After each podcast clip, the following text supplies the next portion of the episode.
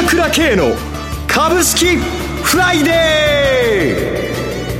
ーこの番組はアセットマネジメント朝倉の提供でお送りします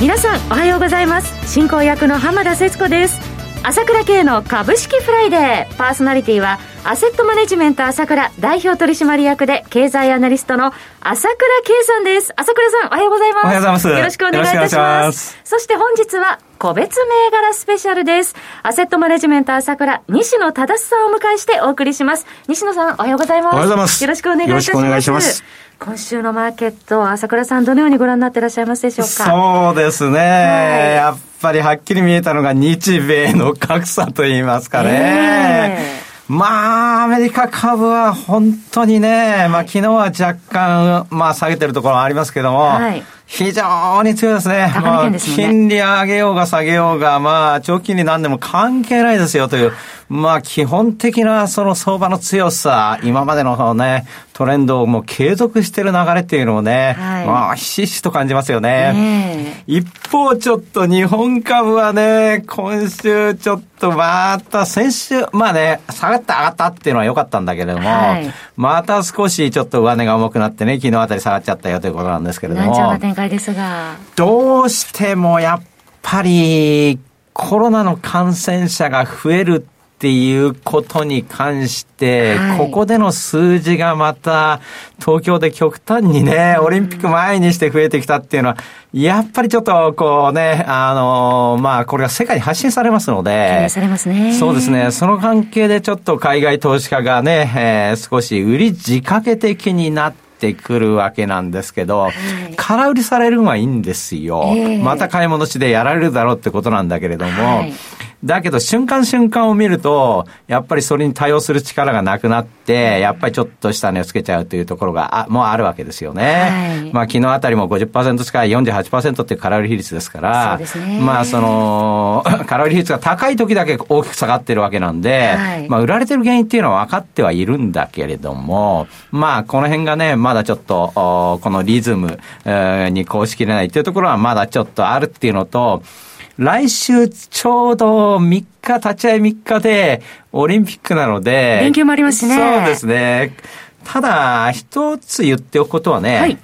もう日本人の特性として、確かにこう、こう、なんですかね、あの、今、あちょっとこうコロナの感じで気を落ちするけども、えー、金メダル取り始めたらガラッと変わるよってことで、オリンピックが始まったら、なんか全然違っちゃう可能性があるよということだけはね、あの、この自分の気分もそういうふうに、まあ、国民全体の気分も変わっていきますので、その辺はね、もうちょっとかなということで、えー、辛抱ということで、個別物質をやりながら、相場を見るっていうことでいいんじゃないですかね。マインドの好転もね、期待したいところですね。はい。はい、さて、朝倉さん、先週のセミナー、大盛況だったようですね。皆さん、大満足の内容だったと伺っておりますが。そうですね。やっぱり私なりにはここが一番重要なんだと思ってるいくつかの視点がありますから、はい、それはお伝えできたと思っていますので、今、これから見る上で一番重要な点、えー、注意すべき点っていうのははっきり言えたと思いますので、はい、これは役に立ったと思いますよ。はい、現状と先行きについて伺えたってことですよね。はい。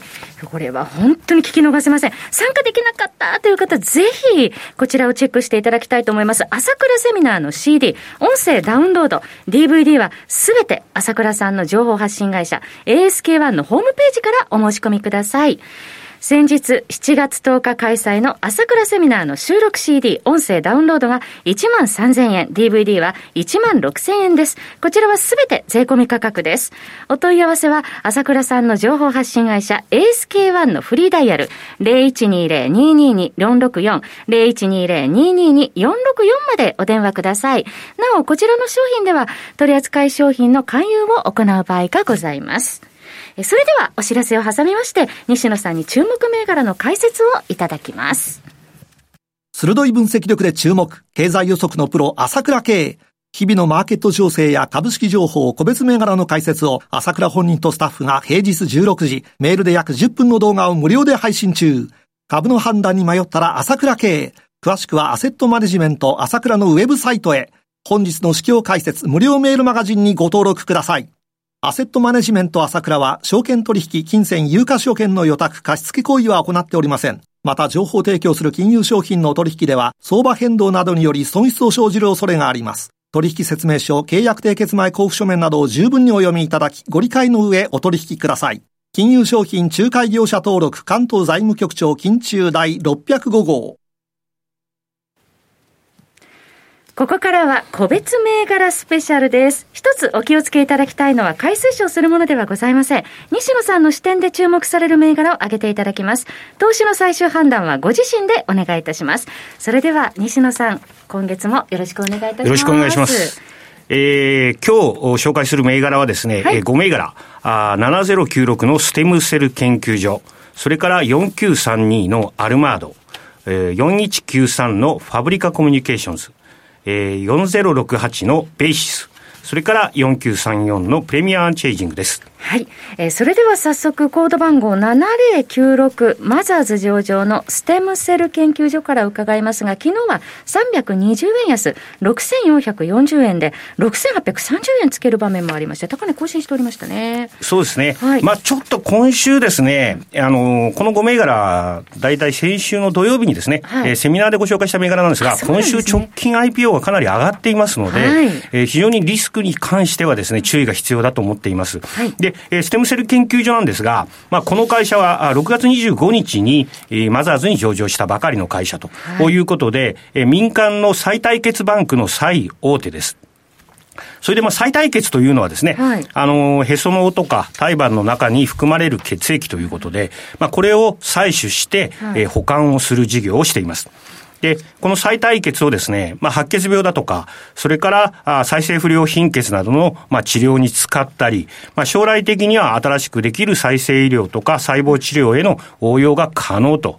いうことでですね、はい、あのー、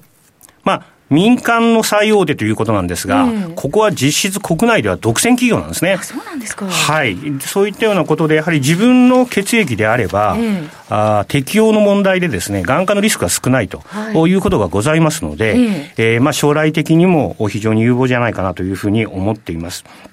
ただですね、まあ、あ2021年3月期はですね、えー、業績の方は、売上の方がちょっと落ちたんですね。はい、これは、あの、母親学級というのが、今コロナの影響で、えー、中止という影響でですね、えー、えー、減収減益を余儀なくされましたが、はい、まあコロナが収まれば、あ再度成長路線に乗る可能性が高いということでですね、まあ、あの、日本ではまだ0.9%ぐらいしか、あの、行ってないんですが、はい、あ韓国の方ではですね、10%以上のお子さんがこういった再体血バンクをやっているということ。あとは、この4月からですね、再体血だけではなくて、再体そのもののですね、へその緒そのものを保管するという事業がスタートしますので、まあそういったところも注目かなというふうに思います。期待できる事業ですね。そうですね。続いての銘柄は、コード番号4932、ジャスタック上場のアルマードです。昨日は15円安の1000飛び93円、1199円つける場面もありまして、高値更新しておりました。はい。えー、まあこの会社はですね、化粧品とか健康食品のファブレスメーカーということで、今、ここ数年多い上場の会社ですよね。はい、えー、まあこの会社会社の特徴はですね、まあ、卵殻膜を配合した化粧品とか食品を作る、健康食品を作るということで、あの非常に技術が高くてですね、卵殻膜の研究を長く続けていまして、はい、関連特許が15件、申請中も8件ということなんですね。はい、ただその研究職が強いのが、あのこの会社、いいところだと思いますが、えー、ちょっとプロモーションがあんまりうまくないと、そういうことがあるみたいで、えー、えー、電子商取引であるとか、はい、通信販売、テレビ通販、こういったところが売り上げの主力なのに、はい、昨年コロナの影響下の中で、売り上げが逆に落ちちゃってるんですね。これはあの広告単価が、えあ去年は上昇したと。みんな巣ごもりで広告をバンバン打ってますので、ええー、その時に強く打って出れなかったということがあるようです。ですので、広告単価が今年収まりつつあるようですから、はい、元の成長路線に入れるんであれば、実はこの会社、去年の3月に上場を予定されて、えコロナの株価の急落で、えー、今年、先月上場したということがあるんですね。6月24日でしたね。さようでございます。はい、で、その間にですね、はい、えー、公募価格だとか、時価総額は半分に切り下がったんです。はいあの、前期が減収減益だったんで、えー、ですから安いところからのスタートということになりますので、はい、今後再度成長路線が、あに戻るということになればですね、将来的には期待できるのかな。今、あの、ベンチャーの出口案件ということもあるので、なかなか上値を抑えられてきついなという感じはありますが、はい、まあ、今後の業績動向を見ていきたいと思います。続いては4193、ジャスタック上場のファブリカコミュニケーションズです。昨日は25円安4730円、5180円まで上昇する場面がありました。はい。え、まあ、こちらの方は先月ご紹介した銘柄なんですが、はい、あここに、今月に入ってですね、上場来高値を静かに更新しつつあります。そして、えー、今まであまり評価されなかった、うん、あの、ショートメッセージサービス、はい、こういった会社のあ株がですね、4476の AI クロス、それから4395のアクリート、はい、こういったようなところの株価も、お今年夏に入ってですね、徐々に上昇してきてるので、はい、えー、まあ、9月にですね、デジタル庁発足ということもありますので、こういった中小企業を含めたその企業の支援、営業支援サービス、こういったようなところに資金が入ってきてるのかなと思って注目しています。はいえー、続いては、コード番号4068マザーズ上場のベーシスです。昨日は860円高の9340円でした。はい。えー、まあ、この会社もですね、えー、直近 IPO ということで、はい、えー、主力の2事業、一つはですね、えー、携帯電話基地局の運用保守ということで、5G のアンテナの運用保守をしています。はいもう一つはですね、電力ガスのスマートメーターの設置などを、特にソフトバンクグループと協業で一部ガスなんかを行っているという会社なんですね。はい、で、えー、この会社をですね、インフラの電気工事会社と見る向きがあるようですが、あ独自のブラスというシステムを使ってですね、えー、5G のアンテナの保守じ保守事業をですね、えー、作業時間を93%削減すると。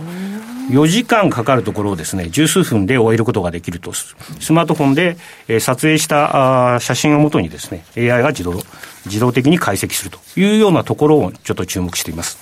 的ですね。最後は4934のプレミアアンチエイジングマザーズ上場ですが、えー、昨日は110円安の1万8630円でした。はい。まあ、この先々月ご紹介した銘柄なんですが、はい、まあ、なんといってもプロモーションが上手ですよね。えー、あとは株価が強いと、強い銘柄に素直についていくということも大事ですので、はい、えー、特に中国に進出本格化してきてますので、はい、その動向も見ていきたいなというふうに思っています。はい、西野さんご紹介いただきましたが、本当にあの直近 IPO も物色旺盛ですよね。そうですね。えー、ちょっとやっぱり乱高下があるの、ありますし、はい、えー、多少変わりすぎてる部分もあるんじゃないかなと思いますので、はい、えー、取り扱いには十分注意していただきたいなというふうに思っています。5銘柄ご紹介いただきました。繰り返しになりますが、取り上げていただいた銘柄はいずれも西野さんの視点で注目する銘柄でありまして、買い推奨するものではございません。投資の最終判断はご自身で行っていただきますようお願いします。そろそろお別れのお時間です。パーソナリティはアセットマネジメント朝倉代表取締役で経済アナリストの朝倉圭さん、西野忠さんでした。お二方ともありがとうございました。ありがとうございました。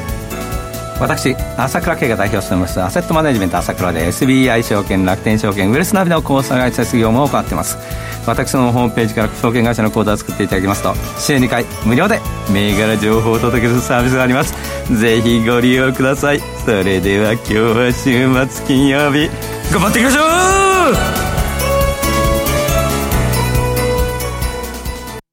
この番組はアセットマネジメント朝倉の提供でお送りしました最終的な投資判断は皆様ご自身でなさってください。